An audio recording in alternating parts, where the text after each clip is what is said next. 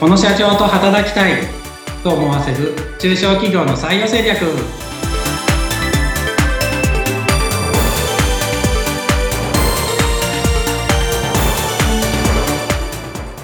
採用定着士で社会保険労務士の梅田です。今日もよろしくお願いします。はいそしてご一緒するのは水野ゆきです。よろしくお願いします。よろしくお願いしますさてえ、今日は3回目の配信ということで、前回までは梅田さんの経歴やお仕事に対するビジョンについてお伺いをしてきましたが、いよいよ今回から本題、この中小企業の採用戦略についてお伺いをしていきます。まずその最初ということで、梅田さんの一番身近な事例からね、お伺いしたいと思うんですが、やはり梅田さんご自身の会社のことということで、えー、株式会社テンポイントさんの採用活動についてお伺いしたいと思うんですが、梅田さん、実際にこの求人っていうのはどんなところにこう広告を打ったりされてるんですか？はい。えー、うちの会社は、えー、っと、求人の広告は全く使ってなくて、えー、っと、はい、リクルートページっていうやつを作って、それをインディード紐付けるような形で採用活動をやってます。はい。えっ、ー、と、このリクルートページというのはそうすると、えー、自身の会社のホームページの中にあるといったイメージですか？えっと、そうじゃなくて、リクルート専用のページを別に作ってます。うん、あ、そうなんですね。リクルートの専用ページをじゃあ作っておいて、そこをどこかに紐付ける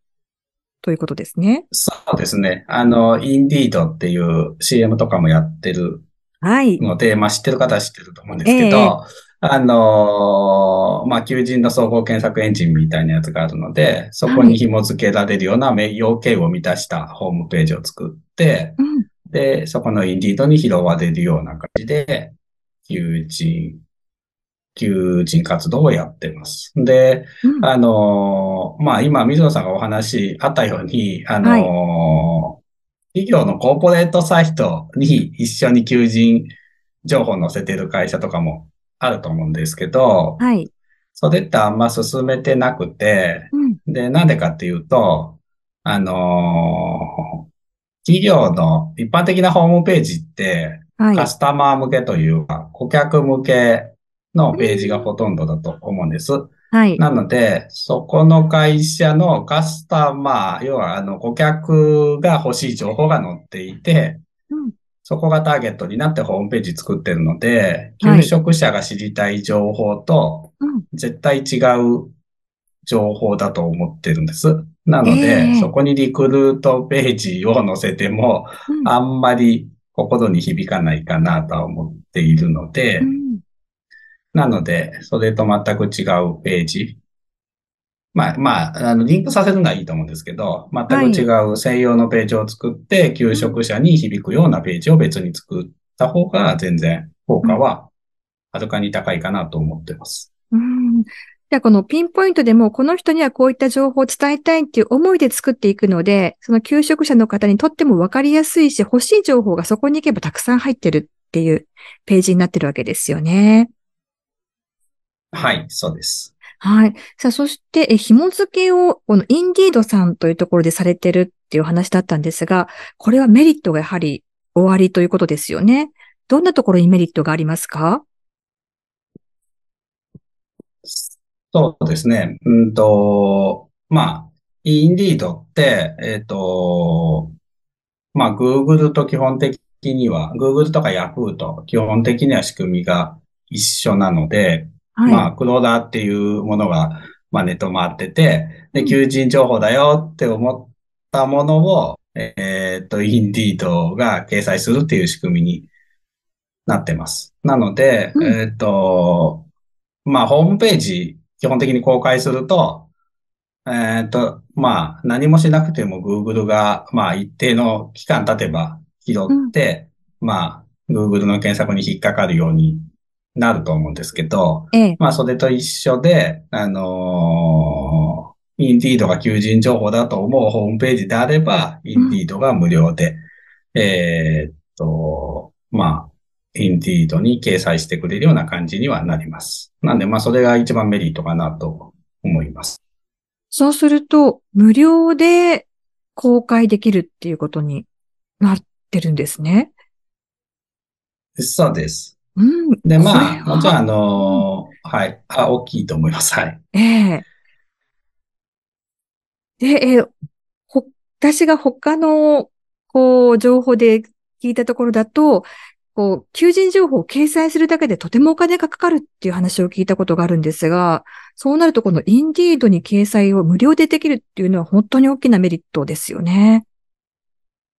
そうですね。やっぱ求人、今すごく本当高くて、まあ大体こう、求人雑誌とか載せると、一月10万円とか、まあ枠によって違いますけど、ええ、かかったりとかしますし、うん、まあ人造会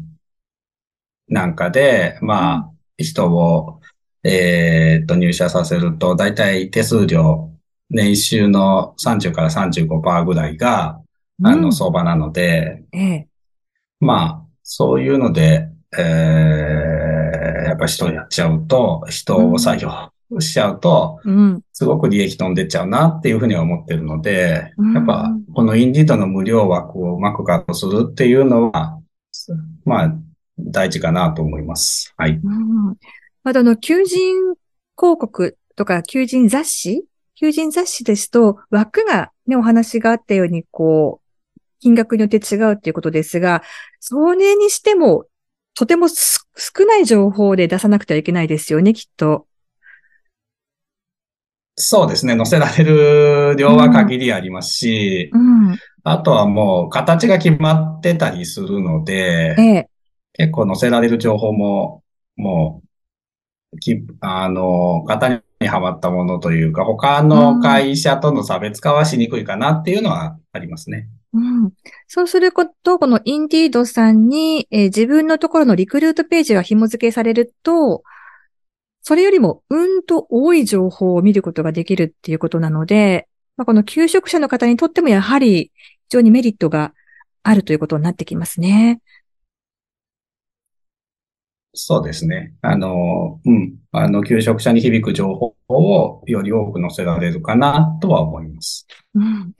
えっ、ー、と、このやり方というか、そのリクルートページをインディードに紐付けていくっていう方法っていうのは、そうすると梅田さんとところではもうノウハウが終わりということなので、教えていただくことももちろんできるんですか？そうですね。それは大丈夫です。まあ、その要件満たしたホームページを作れば、基本的には、あの、イティードは拾、あの、拾ってくれるので、うん、まあ、それ、うん、そういうページを活用して、うん、えっと、給食活動をするって感じですね。はい。そうすると、この採用に対するそのコストのところを考えていくと、このインディードのようなところを活用していくっていうのは非常に有効であるということが分かってきました。さあ、そしてですね、えー、どのようなこう情報を出せば、求職者の方にこう響くのかなっていうところも気になると思うんですが、どんなところに気をつけていらっしゃいますか？そうですね。えっと、求職者がやっぱ求める情報は何かなって考えるのはすごく大事だと思っていて、うん、えっ、と、給食、そうですね、求職者が何を考えて転職するかっていうところを一番やっぱ気をつけてやってます。で、えっ、と、まあ、それ何かなって考えると、うん、まあ、大体人間関係で辞める方はかなり多いんです。データ見てると。はい。で、えっ、と、まあ、そうですね。あとは、まあ、労働条件、まあ、お給料であるとか、うん、労働時間、残業時間数とか、うん、そういうことで辞められる方が、やっぱり多いかな。その二つかなっていうふうには思ってますね。うん。うん。そして今少しですね、あの、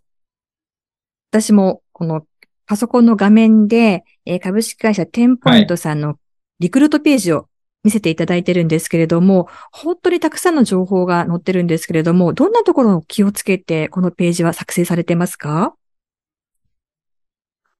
えー、っと、今、テレワークのやつ見ていただいてる感じですかね。えっ、ー、とですね、今はですね、多分一番最初のところですかね、このお仕事の特徴というところが書いてあったりします。ああ、なるほど。そう、えっ、ー、と、やっぱり、う最初に、うんと、まあ、求人って、求人ってすごくいっぱい出てるので、はい。あのー、